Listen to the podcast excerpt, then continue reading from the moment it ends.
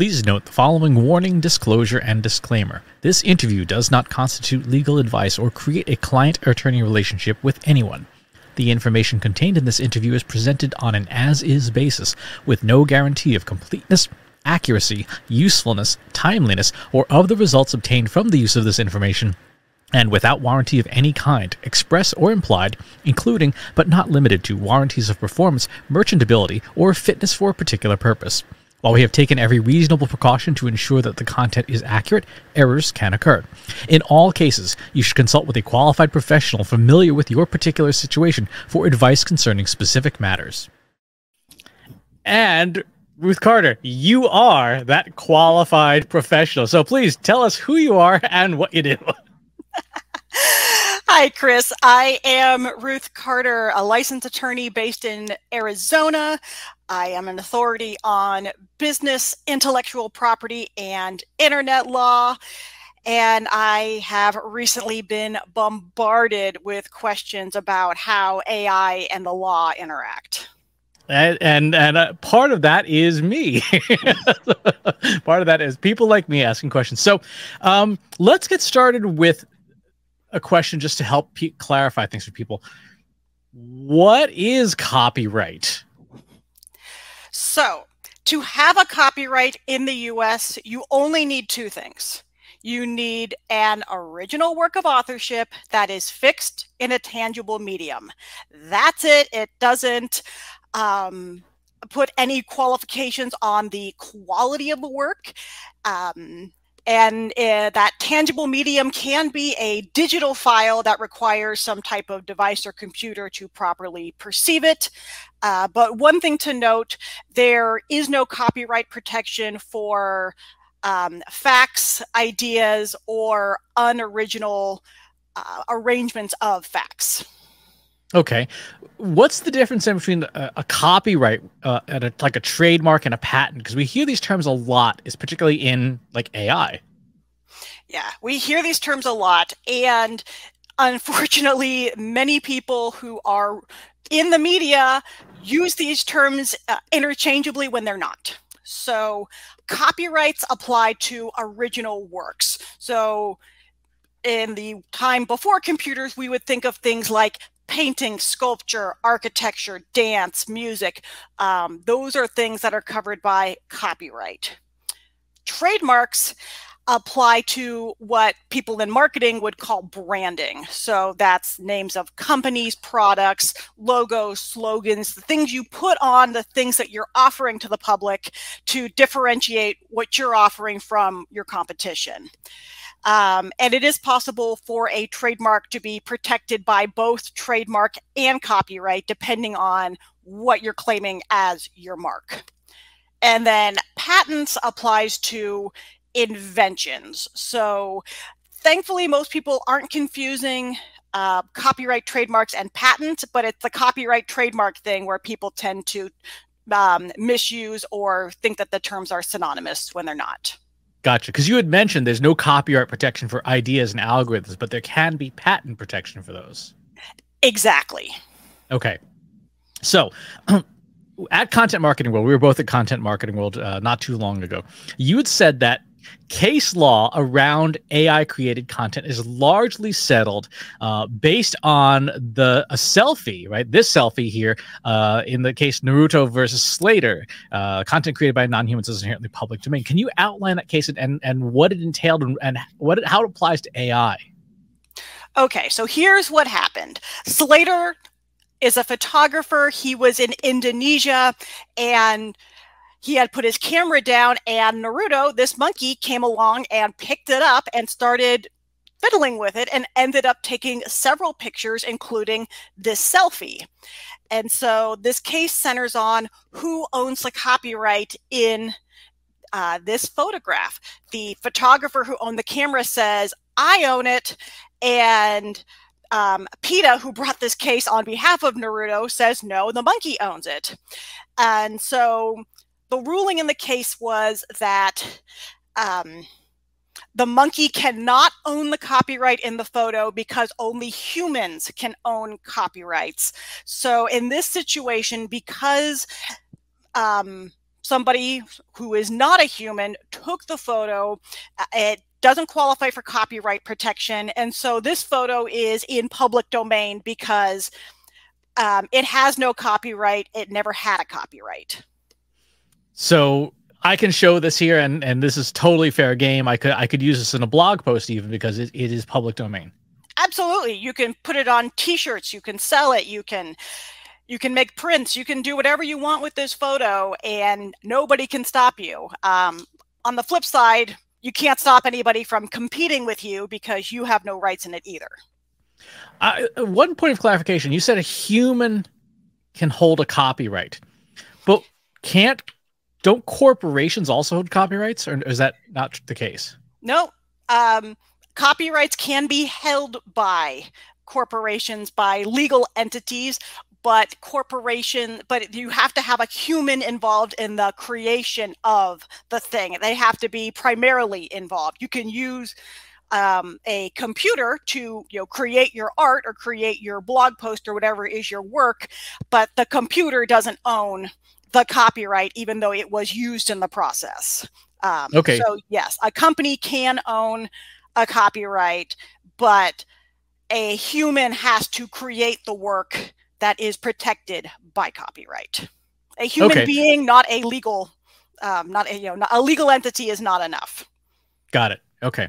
So why is this a case of you know generation by a non-human outweighing the model of, of software like Microsoft Word. Like for example, Microsoft Word is is a piece of software, and I work with it to generate content and AI-based tools. I do the same thing to a degree. Right? I provide prompts, I provide model tuning. Why would the output of a, an AI not be protected in the same way that the output of Microsoft Word is protected by copyright? So I look at Microsoft Word as a medium. Um, you know, just like we don't give copyright to paint and canvas, we give it to the person who used them. So you're using a tool. Now there are software that will do like auto completes and things like that. Um, but then in those situations, I would ask, what are you claiming as the work? If are you creating something that is solely um, autocomplete and just whatever it suggests next you're approving?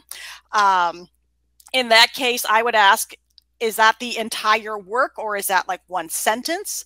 Uh, because there's probably not copyright protection in one sentence because that's not enough to qualify as an original work of authorship. Um, and then I'm thinking about my phone where like if I'm on Facebook and it's suggesting it's giving me like three choices and I'm still the one deciding which one it's going in. So there's an argument that it's still a human choice as to which options you are going with. Okay, so that was uh, like the uh, the copyright case with um, the Copyright Office and Thaler, where Thaler, the, the, the Copyright Office said that um, they don't view uh, they will not register work produced by a machine or mere mechanical process that operates without any creative input or intervention from a human author. So is there how do, how do you how do you define the line but what constitutes because obviously a machine that I, I, there's like i guess a spectrum of generation. There's totally human made where it's like you and me in word like you know we're we're, we're doing everything pushing the keys. There's totally ai generated where a machine is just cranking out stuff and there's you know you just you don't even give it a prompt. You just say just make stuff um, which is what happens with generative adversarial networks.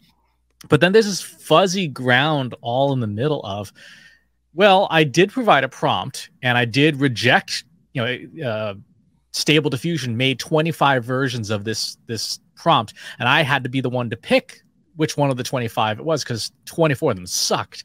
Uh, where is where is is there a line, and, and how does uh, how does someone who's interested in, in copyrighting their their works how do they how do you find that line?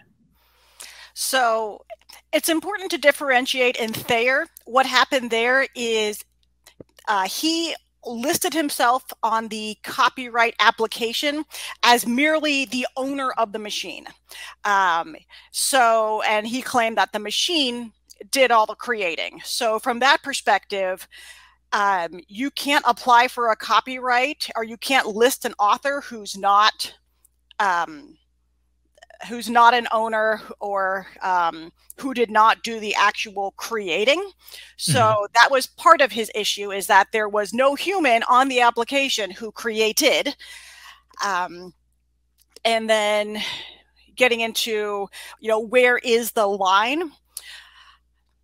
If you create something and then run it through a process to get the AI generated result, what you input could be protected by copyright. And then the resulting work that came out of the AI could be a derivative work of your prompt, which still puts the copyright ownership back on the person who created the prompt. So, okay. That no, that's interesting because obviously for something like if I put in a photo of myself, right, and that I took, and I say I want you to put a pink flamingo party hat on me. Um, oh, actually, let's back up. What is what is a derivative work? I've heard that term a lot, and I would like an official opinion. What is a derivative work? All right, so to back up even further, when you own a copyright, you get five rights. You get the rights to copy, distribute, display, perform, and to make derivative works. So derivative works are works that are based on an original work. So if you wrote a paragraph in English and put it through Google Translate, that translation would be a derivative work of what you created. The best way I know to explain derivative works is with Star Wars. So the original work may be uh, the book or the first movie. Derivative works would be everything that came out um, that people buy that is Star Wars branded. So things like T-shirts, action figures, the Yoda backpacks, things I can't think of at the top of my head right now, um, costumes. All of those are derivative works, and whoever owns the copyright gets to decide what derivative works are made. So gotcha. Okay. derivative work is. Okay. So in the case of these generative AI models, I put in a photo of myself, say, put a pink flamingo hat on me. I took the photo. That's pretty clearly a derivative work, right? It's still substantially my work. It'd, it'd, be like me, you know, scratching off Star Wars on the on the DVD and calling, you know, Space Wars. That would clearly be a ripoff. Exactly. How about a text prompt that yields an image? I specify I want a picture of a Korean woman at a desk wearing a gray suit, uh, drinking a cup of coffee in an office at sunrise, highly realistic 8K resolution. That's my prompt. And the machine says, okay, here's 45 versions. Please choose one of these 45. And I pick the one that I like. Is that a derivative work? Because it's a totally different medium. So I guess the question would be is what you put in an original work worthy of copyright? Mm-hmm. And a list of factors may not be. So um, in that situation, I don't see it um, okay. you know, based on the information provided that that resulting photo would be a derivative work. Um, on the flip side, somebody else who has who has taken a photo of a woman in a gray suit drinking coffee at sunrise on, in an office couldn't say, hey, you copied me necessarily, um, unless you can prove that the machine actually pulled and copied because um, there because what you may have only copied uh, in comparison are facts. Like this is what a human looks like. This is what a gray suit looks like. This is what coffee looks like. This is what sunrise looks like. You've only copied the only similarities are factually based not uh, a situation where somebody took this photo and scanned it or xeroxed it uh, to generate this ai generated image. Okay. So I guess that means derivative works works in reverse as well. If I take a public domain image and I and I modify it, is my modification still in the public domain? You would only qualify for copyright protection in what you added to it. You couldn't claim copyright ownership of the aspects of your work that are from what was public domain. Okay, so like if I put a, a pink flamingo hat on the Mona Lisa, um, I, I I cannot claim the the derivative work in its entirety as as mine because it's substantially based still on a public domain piece of work. Exactly. Okay. Um, I'm going to get into the, the the the, mathematical formula stuff now, as as I'm known to do. So you mentioned um, autocomplete, right? So autocomplete is based on a, a model called LSTMs, long short-term memory, and essentially they memorize the, the, unique patterns of words you put in into your phone over time, and essentially spit that back and say the probability of you typing lawsuit immediately after word copyright is pretty high. So we're going to auto suggest that as opposed to uh, copyright, you know, layer cake. Uh, that's probably statistically less likely if I'm using autocomplete on a phone and I'm writing a paragraph, a poem, or something using autocomplete, how, where does that sort of fall in the in the spectrum of copyright? Because a machine, I am I am making judgments about which word to suggest, but I am not the ones actually writing at that point. The machine and I are writing together. So the machine learned based on what you historically put in so right. the argument could be that because it is based on past inputs from you, that you're still the writer and you're still the one who is accepting the autocomplete suggestions. Okay. You're the one who so that save or send or whatever to create that work. Okay. So that that puts an interesting twist then on AI models. So there are these really large models like Stable Diffusion or GPT-3, these you know these massive models that you get out of the box from a company like OpenAI or Hugging Face. Um, that that is its name. Great name. it's a great name. Um, and then there's a process in model management called fine tuning, where you say, okay, I've got this large corpus. Uh, well, you know, say it's the the GPT Neo X20B model from Hugging Face, and then I say, I'm going to take my blog, which is only like 2,000 posts, like it's a very small compared to the 800 million pieces of text that was trained on. But I can say, I want this model to be tuned to most closely mimic my blog. I'm going to I want it to reweight all of it the, its likely outcomes based on my copyrighted works. So I'm taking a public domain model, but I'm tuning it. In that instance, again, how does how does this look from the eyes of the law because now it's no longer the stock off the shelf model. Now it is it is almost flavored with my copyrighted works. Right. So I wouldn't be surprised if we have future lawsuits related to copyright and AI to parse out some of these things. But my best guess is eh, the law may look at these AI softwares similar to Microsoft Word, similar to Paint and Canvas, and this is a tool, but it still comes down to how the human is using it that produces the results. Okay. So if I get from one of these many, many, many, many, many tools that are available, um, an AI generated blog post, clearly, if I just copy and paste that on my blog, because it's purely machine generated, I put in a keyword, right? Um, and, and a keyword is definitely not enough to qualify as authorship, like, you know, uh, intellectual property law, and right. it would spit out a blog post. I copy and paste that in its entirety. That that's almost certainly public domain. Yes, that would be my best guess. How, and I know there's no mathematical number, but how much of it would I have to rewrite as a person to get copyright to apply to it again? All right. So let me start by just speaking as a human, and okay. that to date, most AI generated blog posts are crap. I remember when AI tried to like make up pickup lines and it was hilarious and disturbing. So start there. So from that perspective, you would have to change it a lot to be something worth using. Um, but to be copyrightable, we're getting into where's the mathematical equation doesn't exist in law. They don't like using that.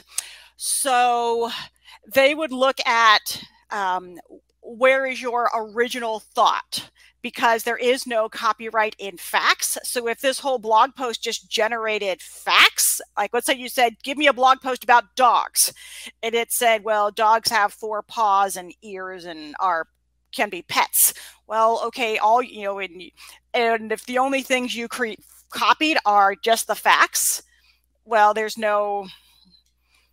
All you did was you know, it's like using an encyclopedia. So um, you probably wouldn't get copyright protection in you know in what you create unless until you add in original work of authorship, your original thoughts, and then that would be protected by copyright.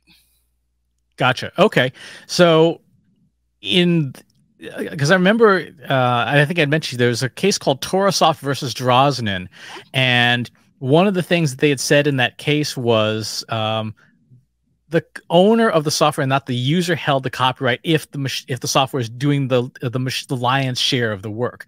Um, they didn't really explain what the lion what a lion's share is.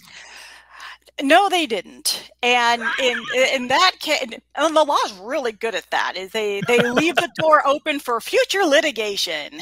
so,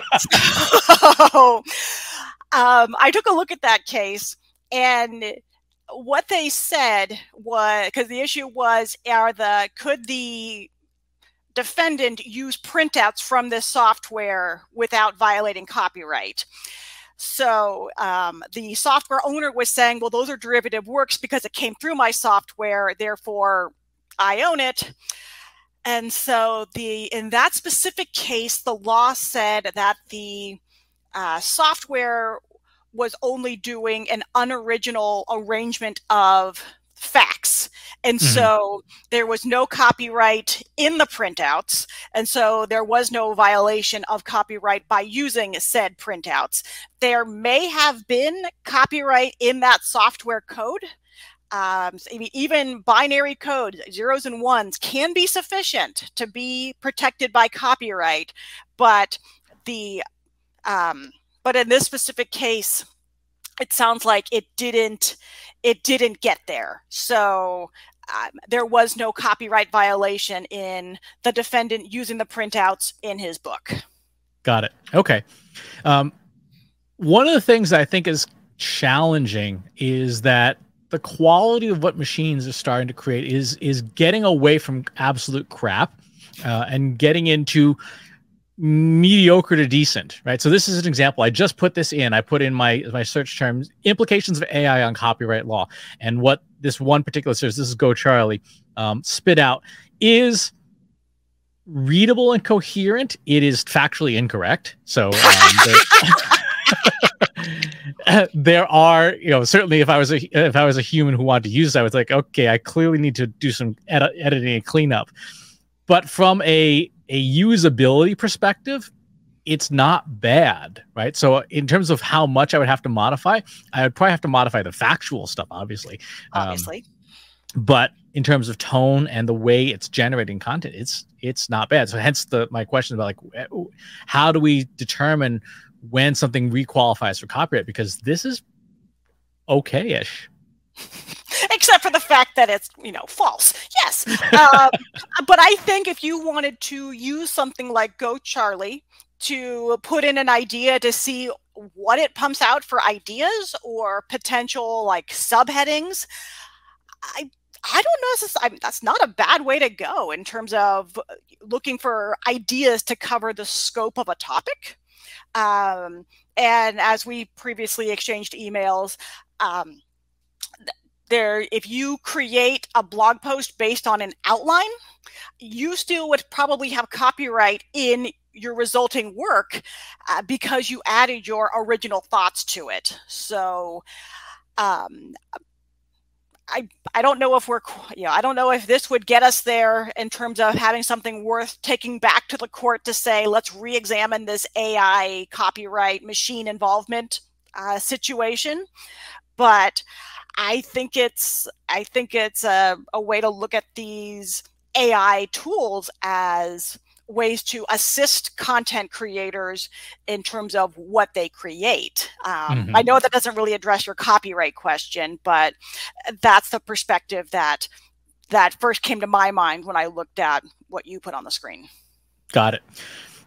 If I'm a company or person and I'm using these tools to generate uh, AI based content. For example, there's a there was an AI painting that actually won uh, uh, an art contest award, and the art contest is now like, okay, we're we're prohibiting um, AI generated content, and a bunch of services like Unsplash and and Pixabay and stuff are all saying, yeah, we're not accepting you know submissions of AI generated content either. Which to me, that at least says, okay, from a quality perspective, it's it's there. It's enough that you have to make that rule now. As as you know, previously, like that's not going to win anything, so you don't need to worry about machines entering.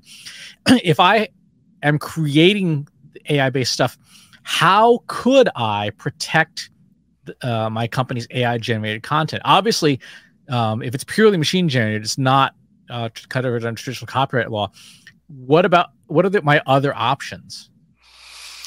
Okay, couple of thoughts. One, I want to go back and look at that art contest's rules because all the ones that I've looked at to date, not including this one, um, said like you could only enter in your own art. So I have my first question is did this art piece that won did it qualify to be entered? Um, again i'm not their lawyer i'm not involved i didn't write those rules um, but that's what i'm curious about. Back to your real question about how does a company protect its ai generated content?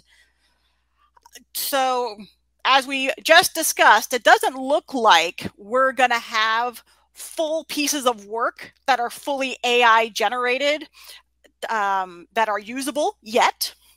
Uh, and so I, it would be hard to say that um, at least in terms of like a blog post, like a company isn't going to be doing that. Um, but if you're, if, but if you are putting out something that is 100% AI generated, let's say like on Instagram, which is very image focused, and a lot of people are creating images, you probably can't. Um, you can create, you hmm. can protect the content, the the verbiage that you put with it if it's if it qualifies as an original work.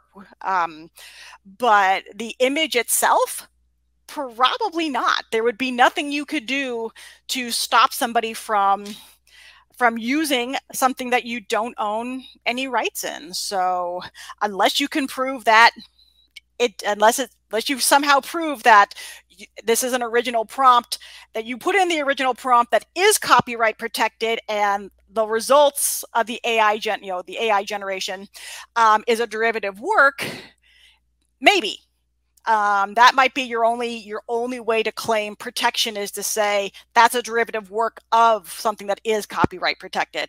Otherwise you have to accept that potentially as a risk of using ai to create content. If i slap a big uh, watermark on it then at least my trademark protects the piece though right? Uh, if you put your trademark on it and somebody uses it with your trademark then that's a trademark issue. That's not a copyright issue. But right. yes, you could do that. But at that um, point, I could engage your services to sue them. potentially, yes. Um, or if you use AI to generate a trademark and you are using it as such, you would have trademark rights. But if somebody takes that trademark and starts using it as their trademark on a completely different type of product or service, that may be okay. Um, it is possible for two companies completely separate to have the same trademark um, without there being a violation. That's why we hmm. can have Delta Dental, Delta Airlines, Delta Faucet. No one thinks that that's that's one company. We know it's three separate companies.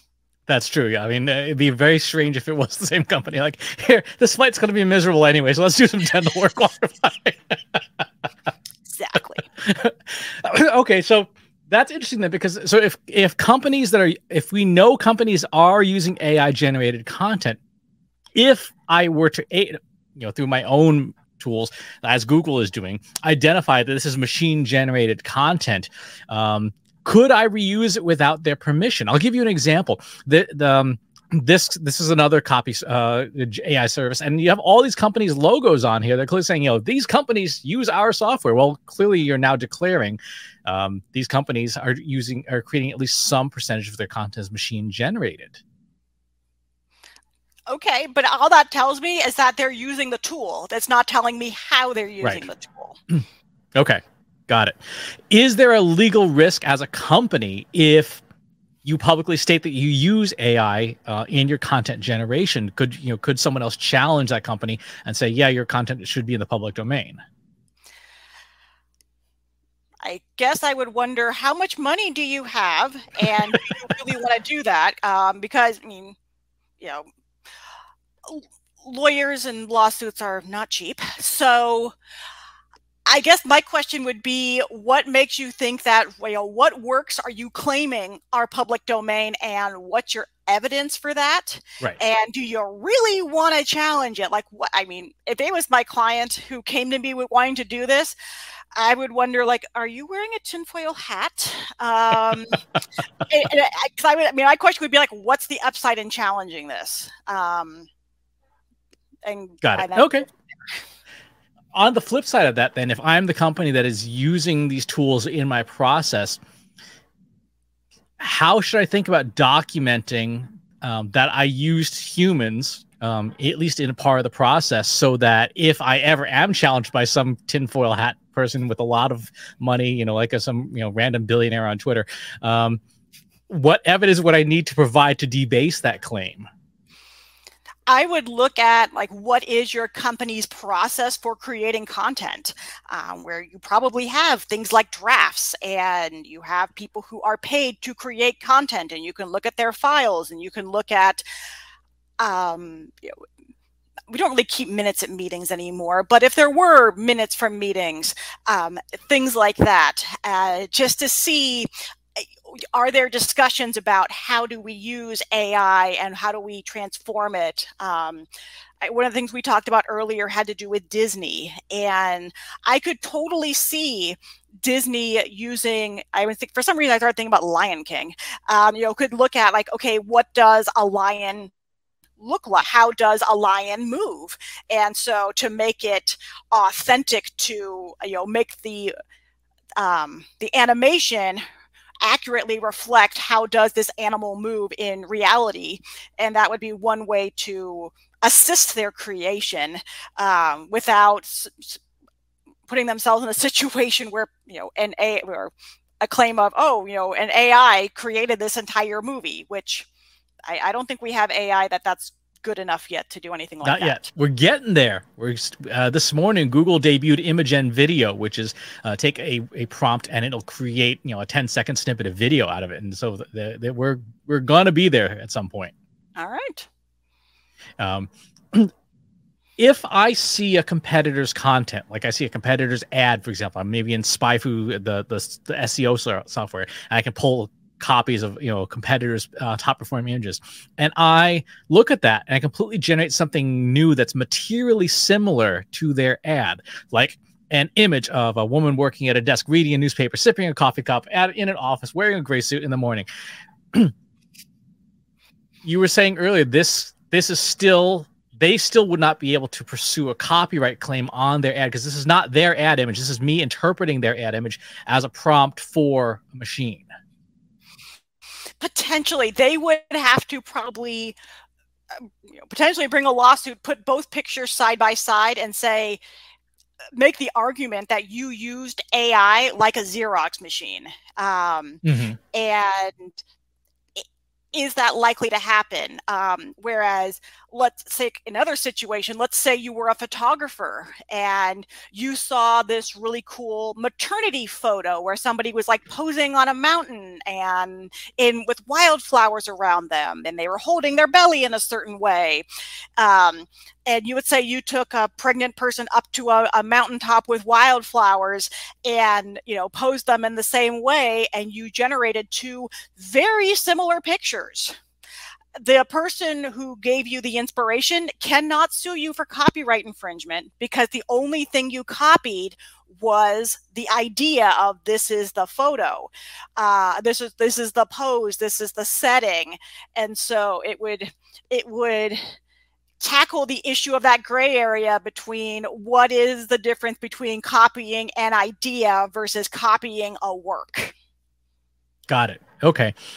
Suppose a machine generated an image that you know maybe somebody put in um, you know Korean man sitting at desk with microphone, uh, you know, with bookcase behind, uh, recording a podcast, and it generated an image that, say, to a facial recognition algorithm would flag it as me.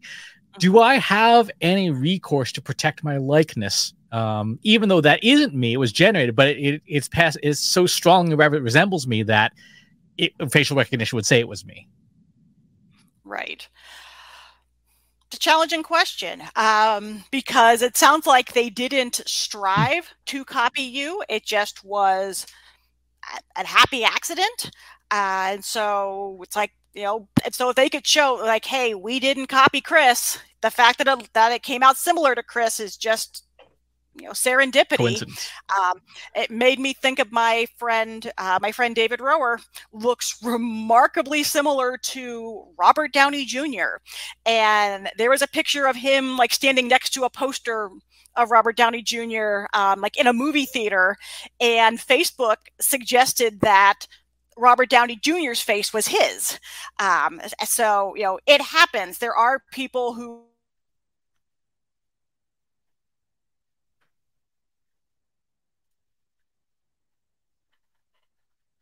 I think your connection, either your connection or my connection, just dropped. One of the two. There you are. Now you're back. One of the two. Uh, probably mine. So okay. my full answer uh, come in about like you know naturally occurring twinsies. You know they look similar, but they're not related. Happens. Right. Got and it. There's no okay. and nothing legally wrong happened. Got it. Okay. Given all these issues around copyright and machine generated, do you think there will be a, a premium on uh, human produced content that has a doc has documentation says a human we certify it's like you're certified organic uh, we certify that this content is organic and human generated only human generated no machines were involved do you think if so is that something you think like creators should be thinking about as as a differentiator Oh my God, certified organic content. I love that. You you have to do something with that phrase.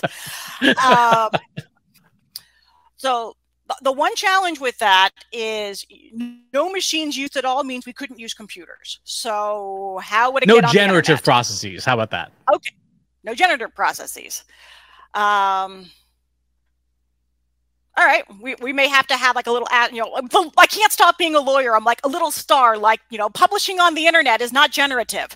Um, so um, get on that. you know, I don't. It, that's a hard question because, on one hand, you don't have to deal with the legal AI issues. On the flip side, if you're just using it as a tool, um, it's probably there's a risk that the content it's gonna then you might have similarly um, valued content, but one might cost a lot more to create because it's going to take the solely human producer longer versus then letting an AI tool help. So maybe um, I think it may come down more to the value of the brand or the value of the person who is creating. That's going to be um, adding the value, not merely that only a human with their fingers created this content. Gotcha. Although I mean, we do know that there certainly is a market for, uh, you know, goods and services that are artisanal, handcrafted, you know, organic, gluten free, etc. Um, artisanal, artisanal content, handcrafted content. These are all terms you have to find a home for, Chris. okay, um, so we we've covered a lot of AI. It sounds like though that if you want to uh, err on the safe side as a as a company creating content you should have humans substantially involved in in the creation ai can help but ai should not be in the driver's seat is what I, it would sum up what we've talked about exactly okay and if you've got purely AI generated content, we have to acknowledge there is no copyright on it. Exactly. There is no copyright in solely AI generated content. Okay. If people are have heard this and are now like, oh crap, I need a lawyer. Um, how do they get in touch with you? Ah, uh, yes. One of the upsides of copyright law is it's federal, so I can actually help anybody anywhere in the U.S. who wants to talk about their copyright issues. So I love that. Um, so the best place to find me is geeklawfirm.com. We'll get you connected to to me, my content, my socials, all those things. Awesome. Thank you so much for all of your information, not advice, information. Today it has been a pleasure having you on. Uh, likewise. Thank you so much. And let's go ahead and hit our